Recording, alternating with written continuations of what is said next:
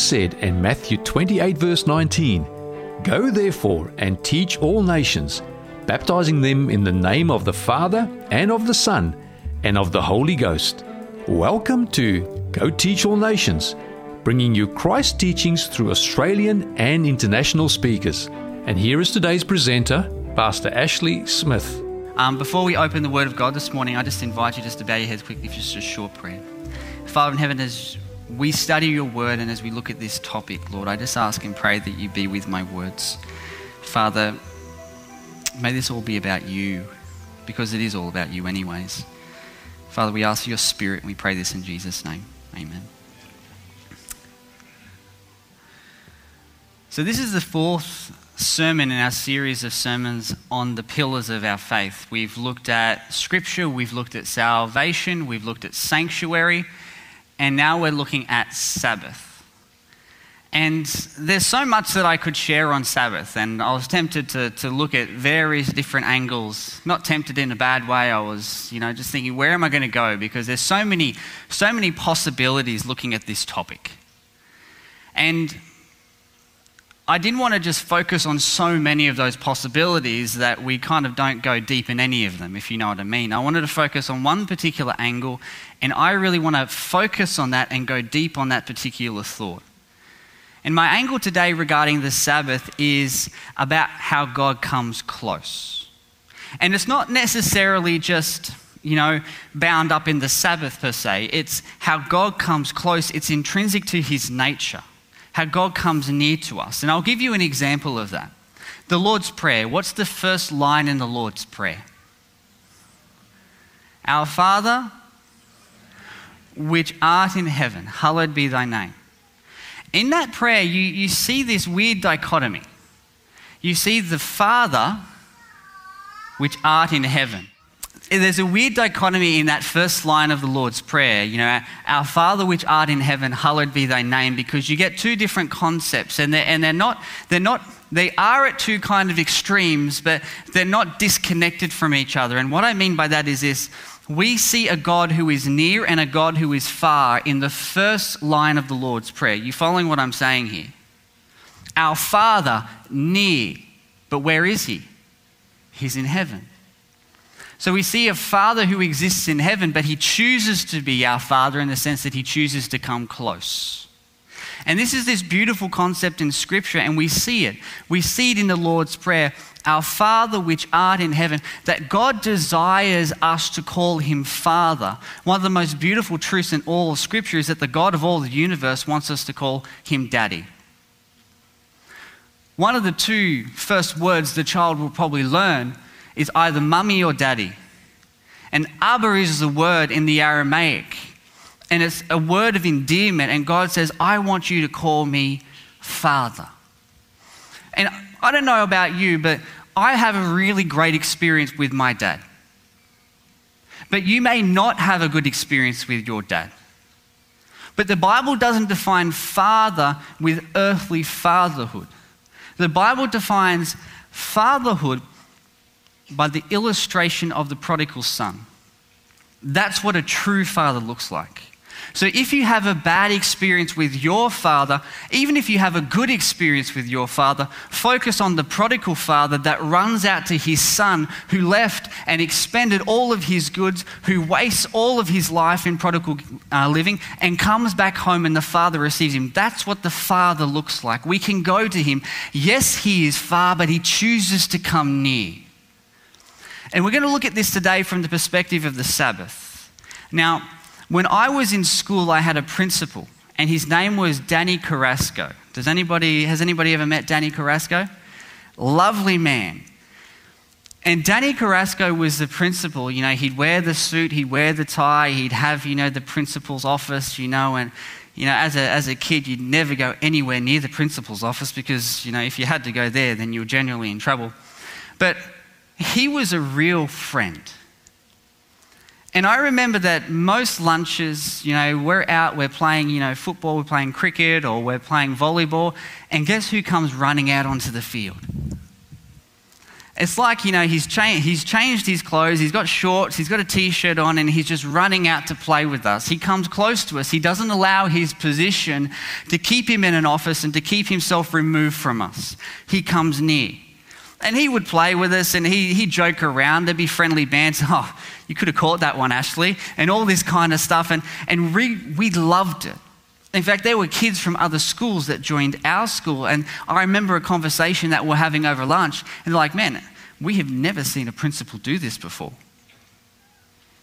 I remember that I turned up late to school once. And as I was walking into school, I was about half an hour or so late. I didn't have a late slip. And I was walking into class. And guess who catches me? The principal. And I was expecting to get in trouble. But he said, Why are you late, Ashley? I'm like, Oh, traffic. No, this is Lismore we're talking about. Um, he's like, and then he laughs. He's like, I come from Sydney. Just go to class, you know, and he was just laughing with me. But he made me afraid first, so then he could joke with me, you know. He organized a day where, you know, my dad, me, and him could go up to Brisbane to watch, watch the football. Like, this is my principal. He didn't allow his position to keep himself distant from us. And when I think about that, I think of, I think of God. He doesn't allow his position to keep himself disconnected from us. Yes, he art in heaven, but he's also the Father who chooses to come near. And I want to introduce this thought to you when it comes to the Sabbath because we're going to look at this from the angle of Sabbath today. But it's broader than just the Sabbath. And if you've got your Bibles, I want you to open with me to Genesis chapter 1. And when you're there, let me know because that's when we'll start. Genesis chapter 1. It's not a hard book to find. It's the first one in the Bible, the first page of the Bible, in fact. Or not necessarily the first page, but the first inspired page. Genesis chapter 1. And we're going to have a look at this common theme that we see throughout the book of Genesis. This is the count of God creating the world. And what you will find at each and every day where God creates something, you will see these three words, and it's up on the screen. This, the words are, Then God said. And in fact, you'll see these words, Then God said, eight times in the first chapter. If you were to take those three words, then God said, in that succession there, and if you were to search for them all throughout the Old Testament in that arrangement, do you know how many times you would find the words, then God said? 16 times. Eight of those 16 times is in the first chapter. In other words, what is God trying to emphasize here? That He's speaking, and when He speaks, something happens. Let's just recount what happens here. In verse 3, then God said, Let there be light, and there was light. That was the first day of the week. God speaks, and there's light. The second day we see in verse 6 Then God said, Let there be a firmament in the midst of the waters, and let it divide the waters from the waters. God speaks, and what happens? He separates. He separates the land and the waters. We come to the third day. It says, Then God said, Let the waters under the heavens be gathered together and into one place, and let the dry land appear. And it was so. He separates the heavens from the earth on the third day with the words, Then God said. The fourth day of the week, in verse 14, then God said, Let there be lights in the firmament of the heavens to divide the day from the night, and let them be for signs and seasons and for days and years. God speaks, we see the words, then God said, and He fills the spaces that He has made. He fills the heavens with the things above. We come to the fifth day. It says, Then God said, Let the waters abound with an abundance of living creatures, and let the birds fly above the earth across the face of the firmament of the heavens. On the fifth day, God fills the spaces that He has made, but we see those words yet again. Then God says. On the sixth day, then God said, Let the earth bring forth the living creature according to its kind, cattle and creeping thing, and beast of the earth, and according to its kind, and it was so. And then we come to the pinnacle of God's creation, which is mankind, made in the image of God, and we see the same words again. Then God said, Let us make man in our image, according to our likeness.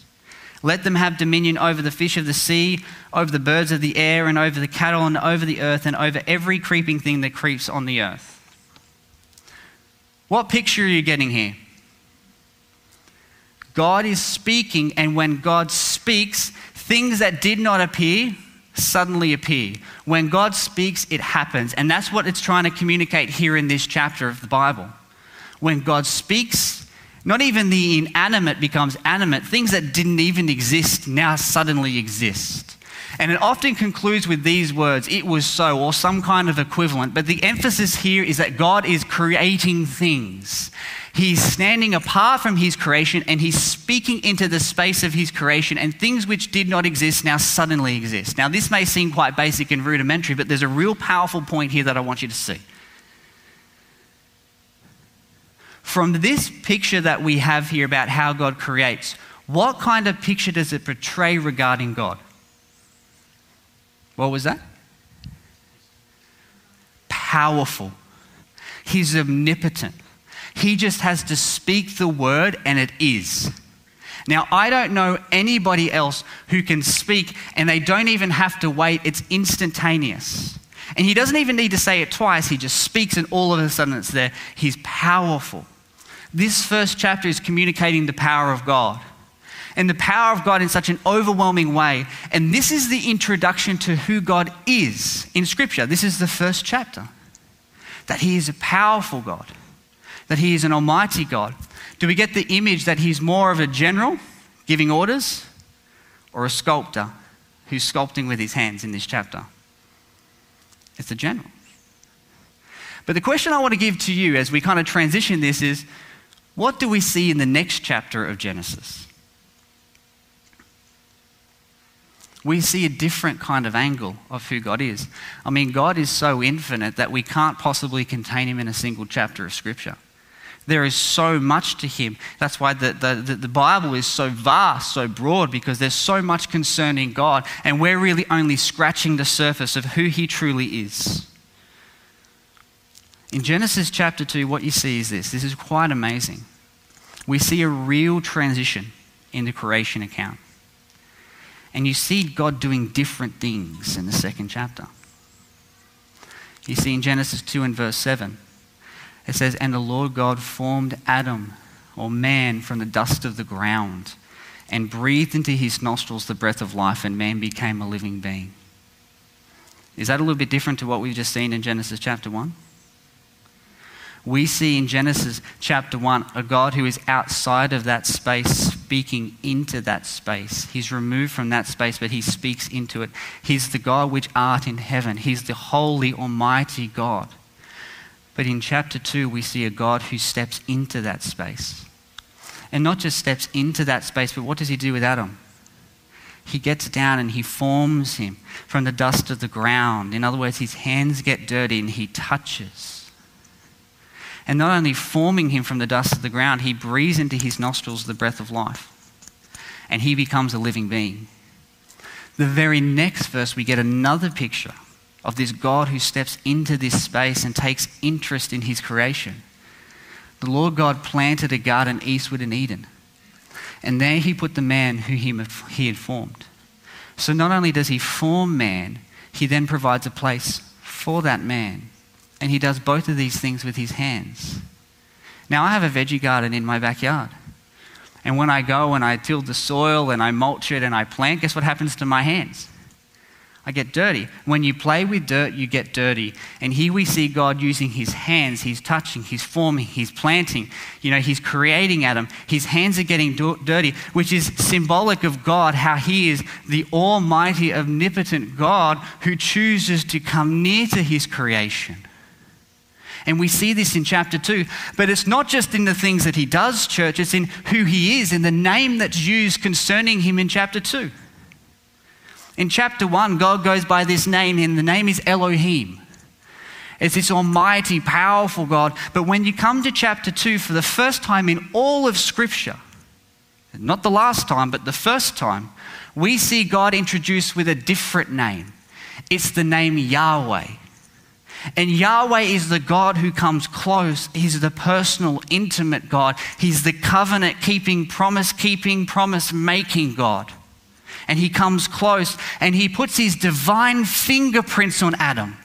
You are in the image of God, and you are not only in the image of God, but you are put in a particular place for a particular purpose. I have destined you, Adam, for greatness because I have come near to you. It's not enough for me to be far from you to kind of set the wheel in motion as the divine clockmaker, but I come close to my creation because my creation is important to me because I love them. And we see this in Genesis chapter 2. This God who chooses to come close. Not only is he the God which art in heaven, he is the God who calls himself Father.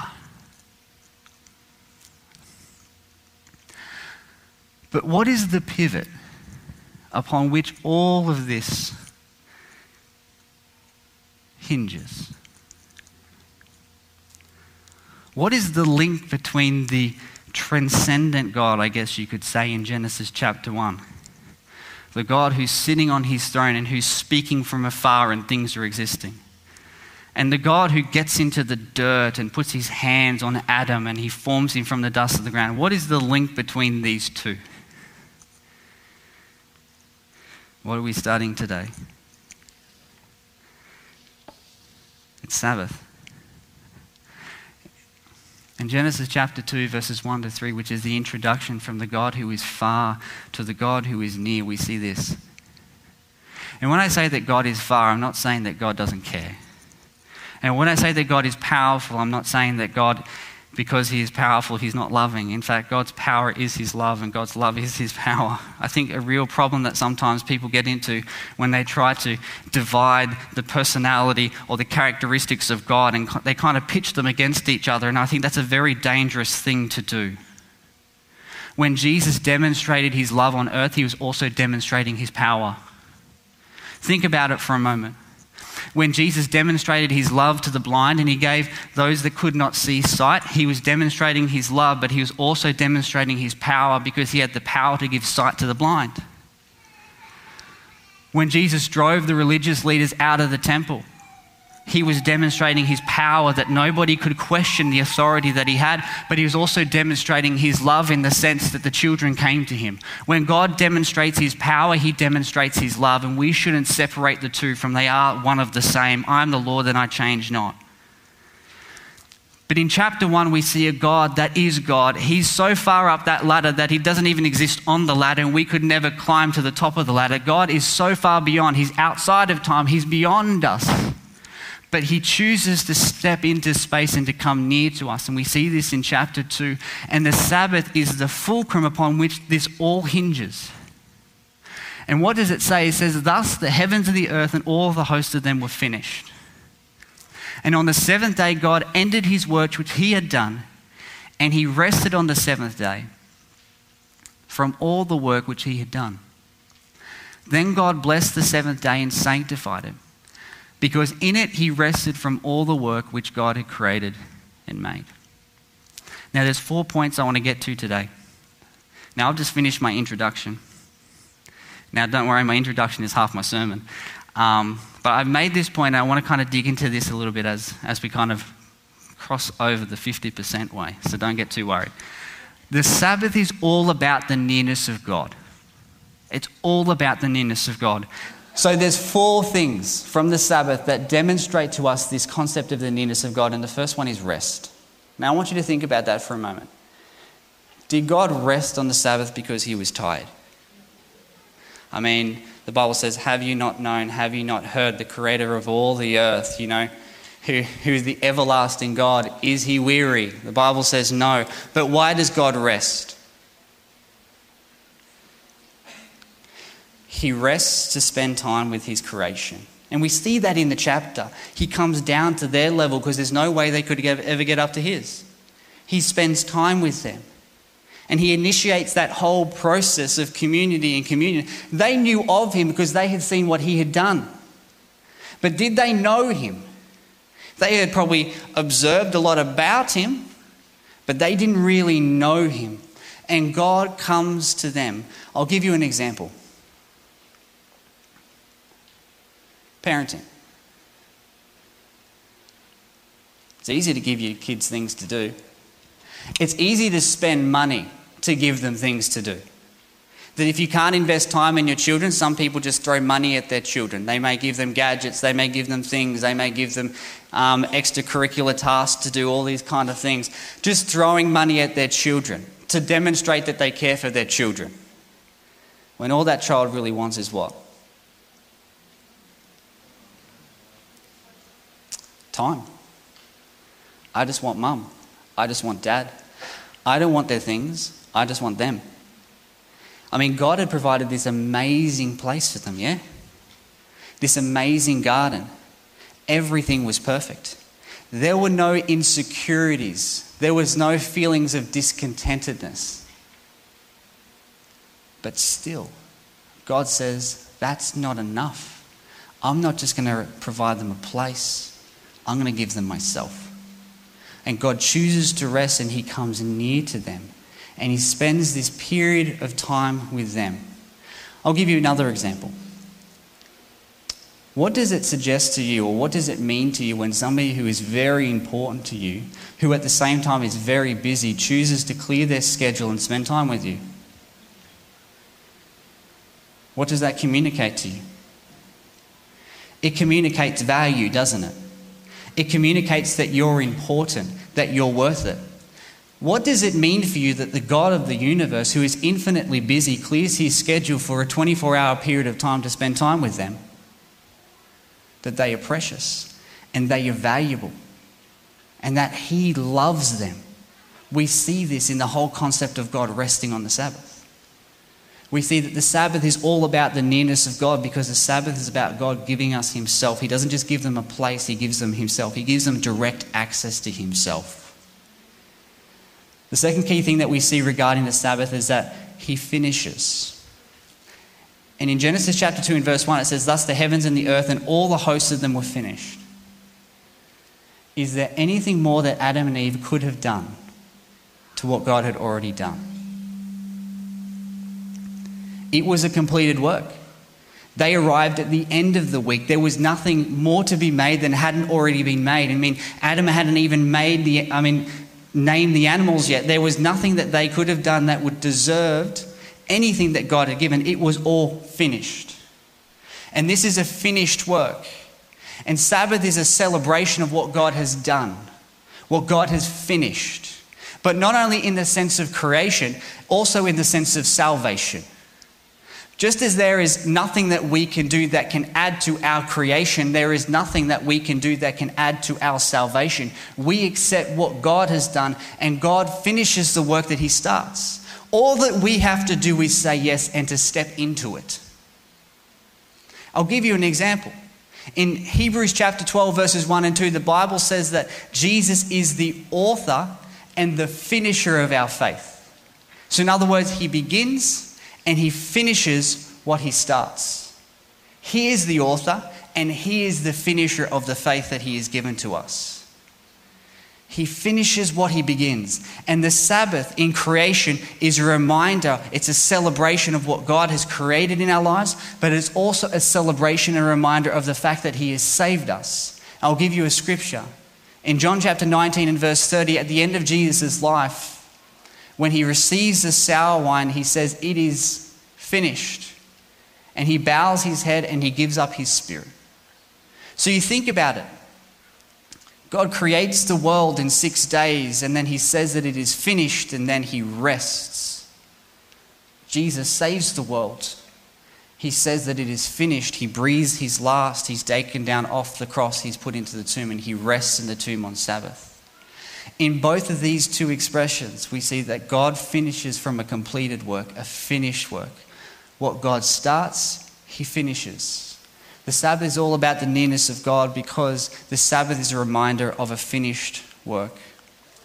But not only is it a reminder of rest, and not only is it a reminder of finished work, it's also a reminder that God gives and that God gives good gifts. What is it called when you receive something that you don't deserve?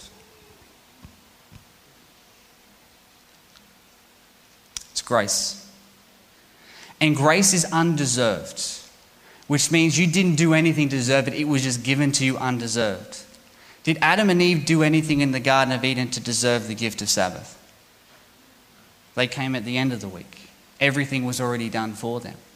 The first gift of grace that we find in Scripture is the gift of Sabbath, the gift of time that God gives to them. And He freely gives it to them. You know, you think about the two institutions that God gave to Adam and Eve, or gave to humanity in the Garden of Eden it's marriage and Sabbath. And guess which two institutions are under attack today? Sabbath and marriage. Sabbath in the sense that the Sabbath is no longer relevant, and marriage in the sense that there are new definitions concerning marriage. Satan is, under, uh, is attacking those things that God has given to humanity. The first gift of grace we find was given to Adam and Eve in the garden, and it was the gift of time. It was the gift of Sabbath, which demonstrates the nearness of God. The God which art in heaven chooses to come close to his children. But it wasn't just it wasn't just this localized moment that we see in Genesis where he comes close you think enshrined in the Ten Commandments.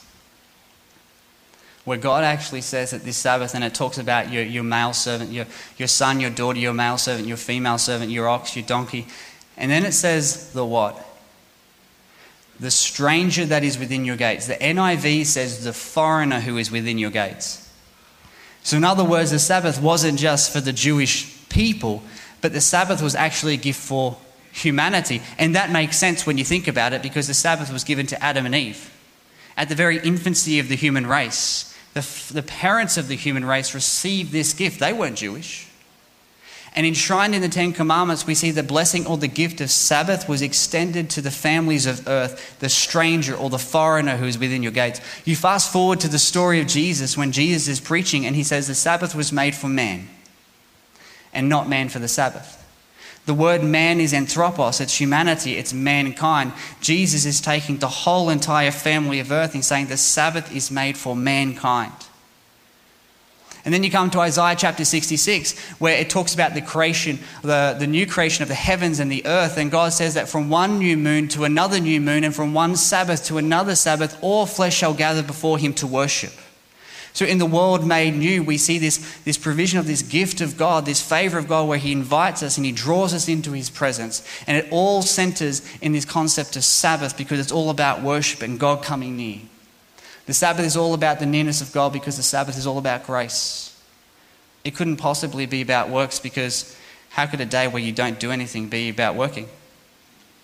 It's all about rest. Because you rest in a finished work, yeah? You rest in what God has completed. You rest in what God has done.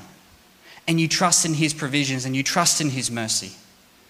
And my favorite point about how the Sabbath demonstrates the nearness of God is that He blesses the day.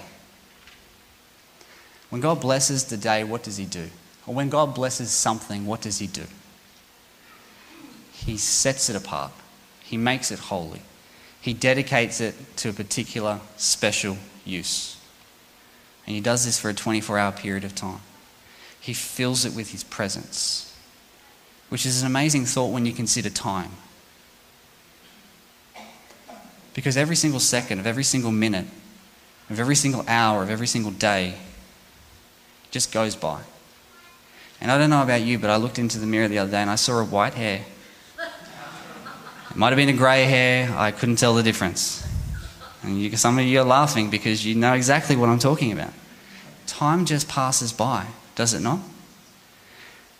And you think, where's that gone? The thing is, you can, you can fold your arms and you can cross your legs and you say, no, I'm going to stop time, but you can't. Time just comes. It just has this, it just has this way of just carrying on. And you know what the beautiful thing about Sabbath is? It's always coming to you because time is always elapsing. And this blessed 24 hour period of time that God has set aside and filled with His presence is always coming towards us. It's this beautiful kind of concept of how God is always coming near, even in the, the concept of time. God, who is at, with, outside of time, He steps into time and He fills this 24 hour period of time with His presence. And He's always coming to us because God is always coming near because He loves us. In fact,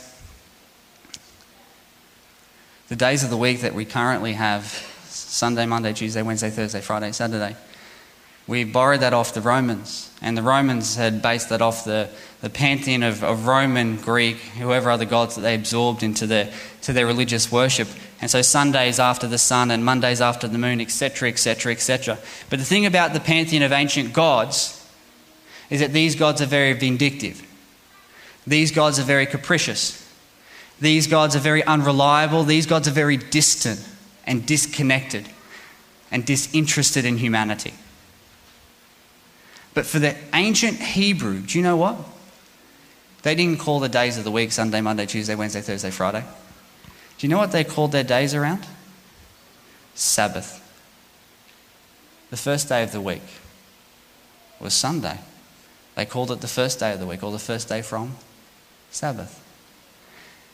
Second day of the week, Monday, is the second, the second day from Sabbath the third day, etc., etc., etc., all the way till you get to Friday, which is called the preparation day for the Sabbath. And then the Sabbath comes and the Sabbath is there. It's like in their minds, they're keeping before them each and every day of the week this concept that God has come close and that God is coming close, not because God isn't close throughout the week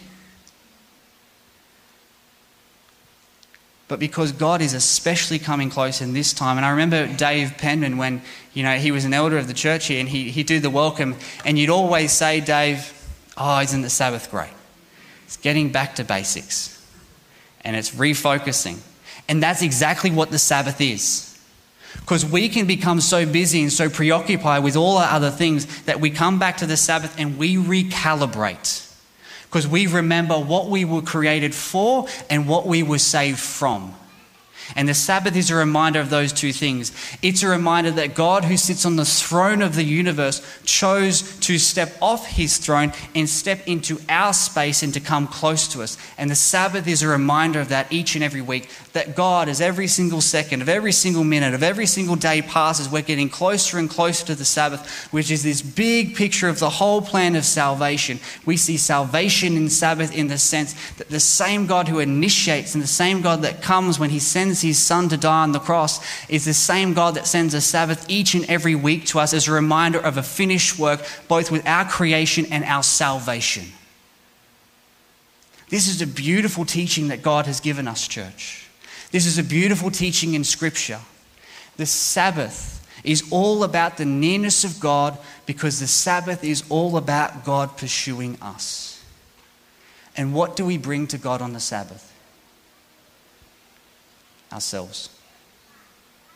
Not what I have done or not what I will do or not look how great I am, God. What we bring ourselves just as we are, and God takes us as we are, and He sanctifies us just as He sanctified the day. We enter into His presence. And the beautiful thing about this whole concept of time and the nearness of God is that we can be on the other side of the world, and guess what comes to us every single week? We can be in the most loathsome prison, and guess what will come to us every single week? And it's a reminder that this is what God does every single day of the week. He comes to us, He comes down to our level, He reaches out to us. Yes, He art in heaven, but at the same time, He is our Father. Church, this is our message. This is our message. And when I say it's our message, it's not just our message in the sense that we should keep the Sabbath, which we should. But our message is to love the Lord of the Sabbath. And I could have come here today and I could have given you theological reasons as to why the Sabbath is important and why the Sabbath should be kept, etc., etc., etc. That you can put in your arsenal, put up your sleeve, you know, at the, at the, the most important time, you can just project it on, you know, somebody who, who needs to hear it. But you've probably heard the reasons all before. What we need to understand is the Lord of the Sabbath. And at the heart of Sabbath is the heart of God because it's a God that chooses to come near when he never had to. He's the Father. And he's not just the best Father that you could ever be, he's the best Father that has ever been. Because he doesn't have to, but he chooses to.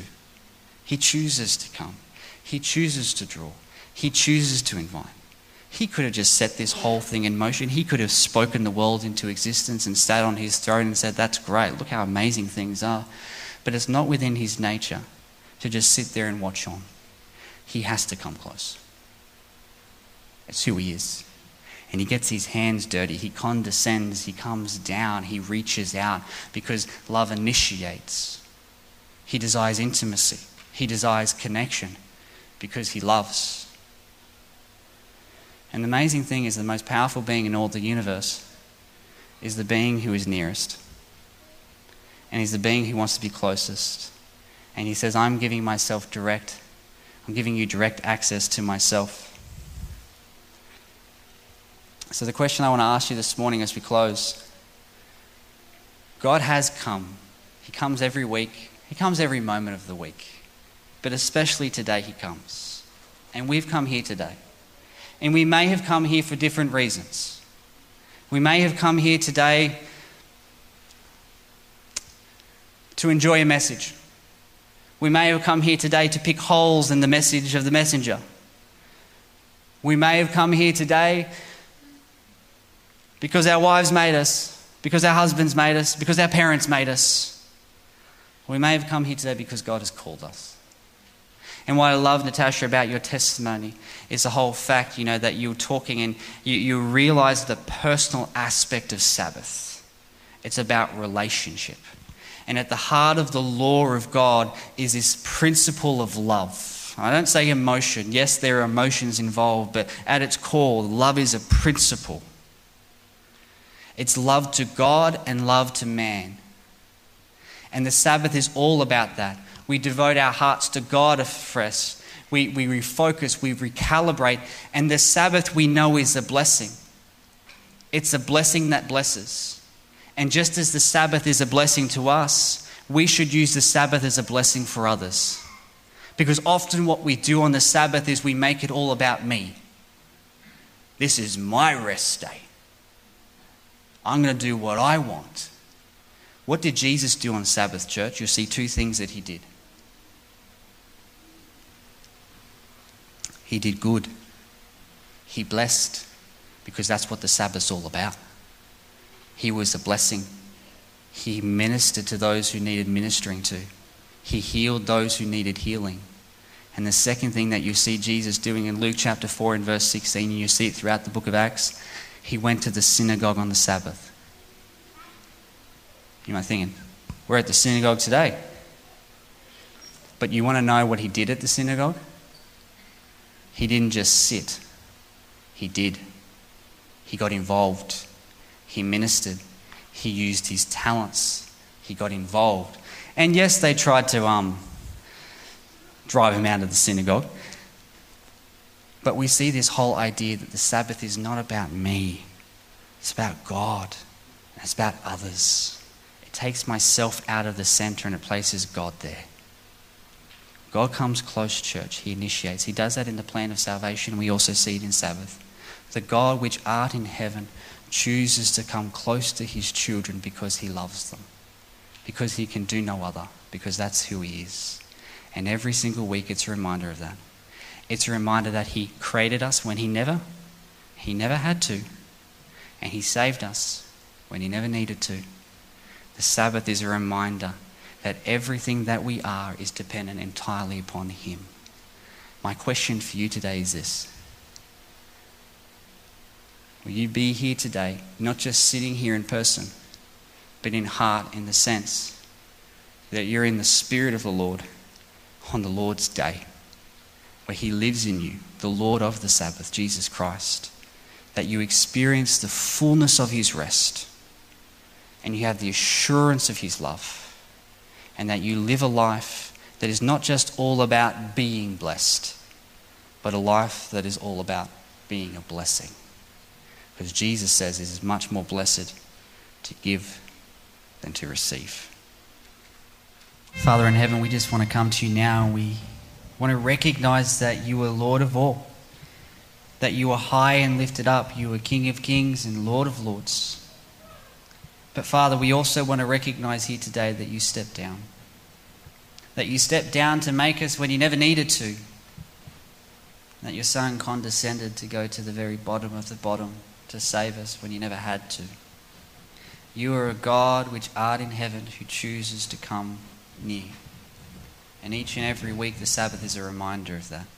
Through the very principle of time, even. You step into space, you step into our time to save us. Father in heaven, we just ask and pray that we may experience the rest that only Jesus can provide on the day that He's provided it. But at the same time, Lord, that we may recognize that whilst we are blessed on this day, we should also in turn live lives of blessings as well. That we may receive to give, receive to give. Father, may you be with your congregation. May you continue to bless us, speak to us, lead us, guide us, and use us for your service because that's what your Son did on his Sabbath day. It's the prayer that we pray in Jesus' name. Amen.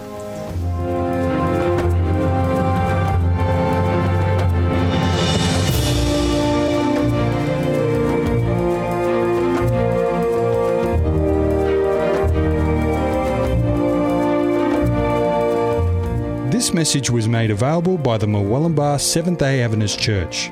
For more resources like this, visit their Facebook page, Murwillumbah Seventh day Adventist Church.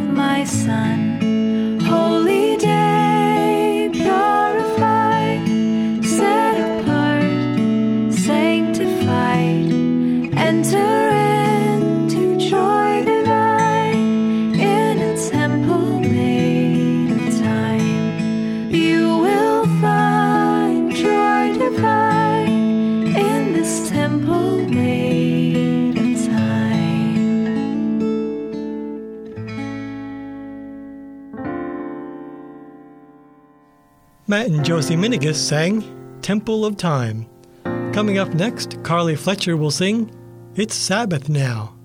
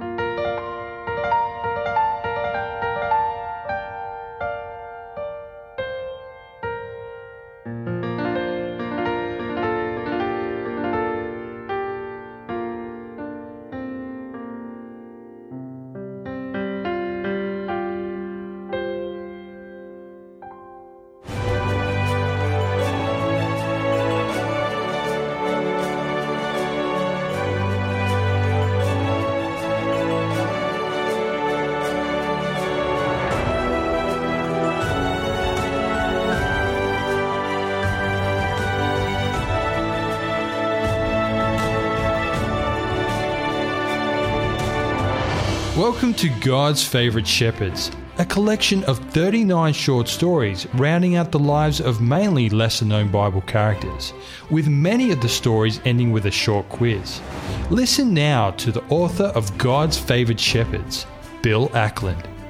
The story I have for you today is entitled Gehazi, A Privilege Lost, and this is based on 2 Kings 4 and 5. My fingers and toes are but stubs now. I sense that the day of my death is not far away.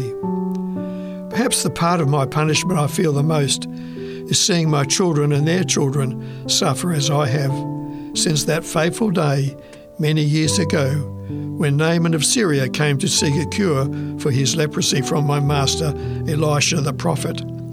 Naaman was cured but his leprosy was given to me on that dreadful day when I coveted Naaman's gifts and lied to the prophet.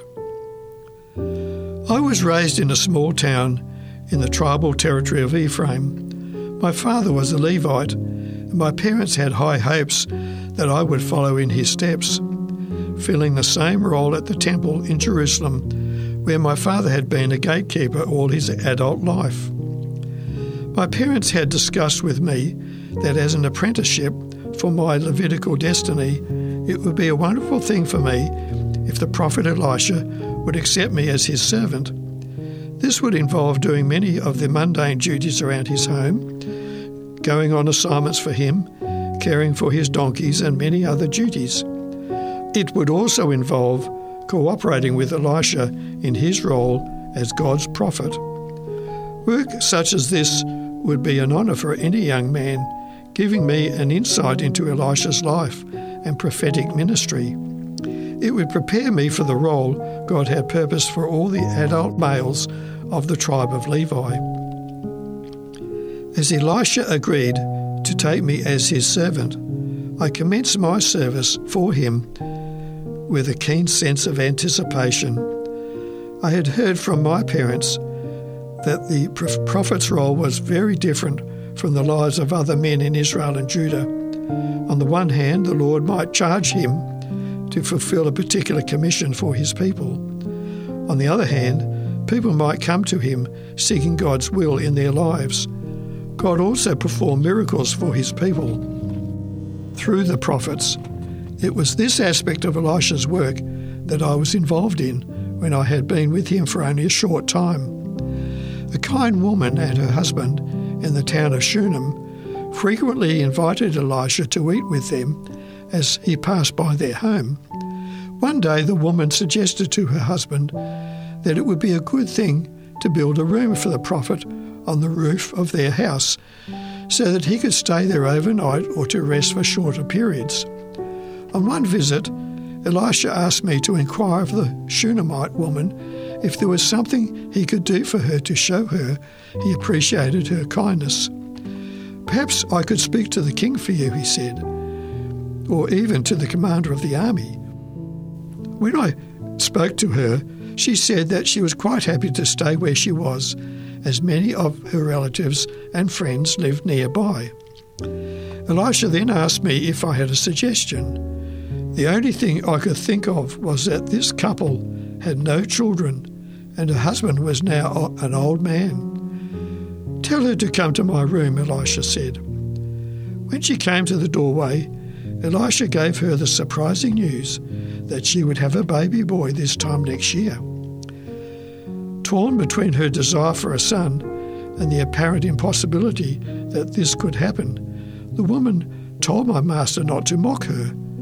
True to Elisha's word, she gave birth to a son at the exact time he had foretold. When the boy was still a toddler, he ran out into the field one day where his father's reapers were gathering in the new season's grain. The day was hot, too hot for the child. He succumbed from the heat, and no matter what his mother did, he died at noon that day. Even though she was distraught, the mother remained calm and asked her husband if he could spare one of the young men to saddle two donkeys and go with her to visit the prophet. Though he was mystified why she would want to go on such a mission, he agreed. She was soon on her way. While she was still some distance away from Elisha's home, Elisha saw her and he asked me to run to meet her to see what the problem was. Of course, I did not delay, but the woman wanted to speak to Elisha, so she waved me away and continued on her way until she came face to face with Elisha. Immediately she collapsed at the prophet's feet. I thought this was an annoyance to the prophet and was about to push her away when Elisha stopped me, saying that she was obviously in great grief. This was confirmed, for the woman referred to her son, and that she had said to Elisha not to deceive her when he had said she would have a son. Elisha realized the boy must have died, so he charged me to take his staff and go as quickly as I could to place the staff gently on the boy's face. Unfortunately, the boy did not respond, so I ran back to where Elisha and the woman were on their way to her house and told him that there had been no change in the boy's condition. Soon we were at the Shunammite woman's house, where Elisha followed a ritual that only a prophet would know. To the utter joy of the mother, the boy was brought back to life again and was in perfect health. Elisha had commanded me to tell the mother she had her boy back again, as she was not present when the prophet was involved in raising the boy from death to life. It was experiences like this that were the high points of my time of service for the prophet. However, these highlights in my life were not to last, for on that fateful day when Naaman and his entourage came to Elisha, I succumbed to the promptings of my lower nature and brought upon myself a fate worse than death. When Naaman was healed of his leprosy in God's own wonderful way, the desire to have some of the riches Naaman had brought with him as gifts for the prophet overpowered me. I concocted a story that I knew was an outright lie and was given two sets of clothes and two talents of silver. When I arrived back at the prophet's house, I was confronted by my master, to whom God revealed that I had coveted the gifts and then lied to cover up my wickedness. It was then that I heard those dreadful words that were to change my life forever. Naaman's leprosy shall be upon you and on your descendants down through all your generations. My parents and my hopes and visions for a future in God's service were shattered in a second, and I went away from Elisha's service as though I, I had been a leper all my life.